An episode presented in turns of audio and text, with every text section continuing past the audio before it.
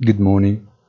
Two important political events took place over the weekend that may affect what will happen in the coming weeks and months.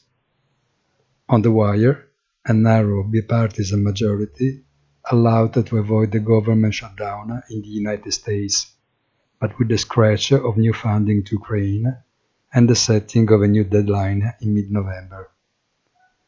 The Biden administration, now close to entering the pre-election year, therefore collects a narrow victory. In Europe, on the other hand, Fico's Conservative Party, which in its program appears really close to Hungarian positions and very little pro-European and refractory to open hostility towards Russia, won the elections in the tiny Republic of Slovakia. Political issues indeed, but when approaching the renewal of the European Parliament, political issues will increasingly have economic implications.